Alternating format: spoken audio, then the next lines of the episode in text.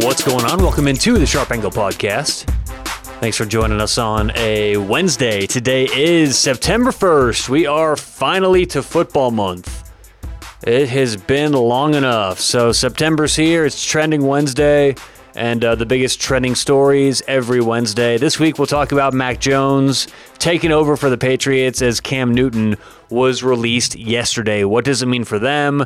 Is it an upgrade or a downgrade? And we'll just kind of talk about that. So, uh, special thanks to Better Edge, online, betteredge.com. Sp- uh, start betting VIG free and do so on a social platform. That's right, it's a social platform where you can legally bet. And that means in places like California, South Carolina, where you actually can't bet yet, you can with Better Edge, and it's VIG free.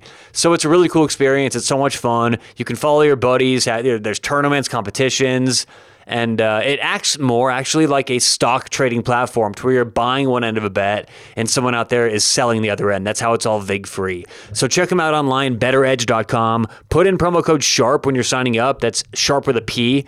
Uh, that lets them uh, know that we sent you right here and it gets you 10 free dollars in your account. So betteredge.com, promo code SHARP. All right, uh, Cam Newton released by the New England Patriots. And this was a big story yesterday. I mean, obviously, Cam Newton with the vaccine, uh, uh, you know, issues or whatever it was. There was the uh, protocol he broke this last week, and he couldn't be at the facility. And I don't know if that's exactly why he was cut. I highly doubt that's the reason, but uh, there have been stories. You know, Tom Curran, who's one of the lead reporters for the Patriots, came out and said that there was some dissent in the locker room, that Cam Newton was saying things. He was dropping comments about people not, you know, getting the vaccine. Um, and it was just if there's going to be a worse backup on the team, it's Cam Newton. So I understand the idea of cutting him instead of letting him be the backup to Mac Jones probably wasn't the best idea, right?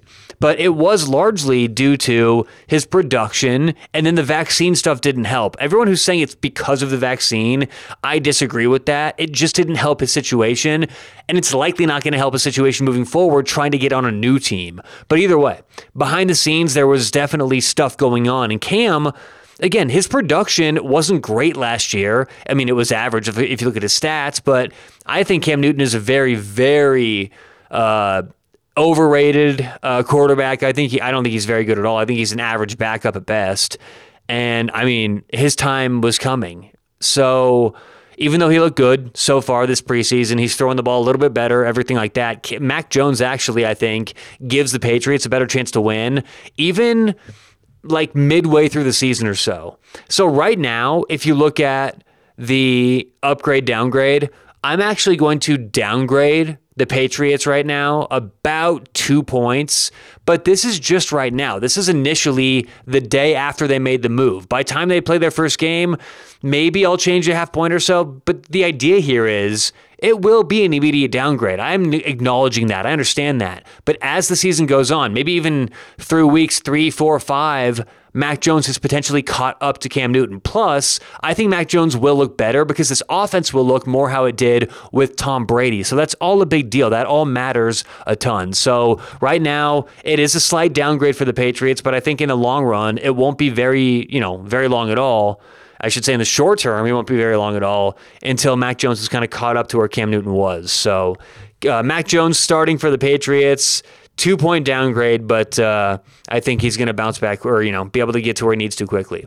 Urban Meyer also, I wanted to talk about this. He came out today, or I think this was yesterday, and said that uh, he clumsily said that vaccinations were somewhat a part of his process evaluation. If you guys want the exact quote, you can go to Twitter. It's on there. This is Trending Wednesday, and it's trending. But uh, Urban Meyer kind of stuck his foot in his mouth. I think every single coach around the league is clearly making decisions based on somewhat vaccination status. And if you're not vaccinated, coaches don't want to take that risk. So, you know, I think there's plenty of coaches around the league who are doing that. It's just Urban Meyer.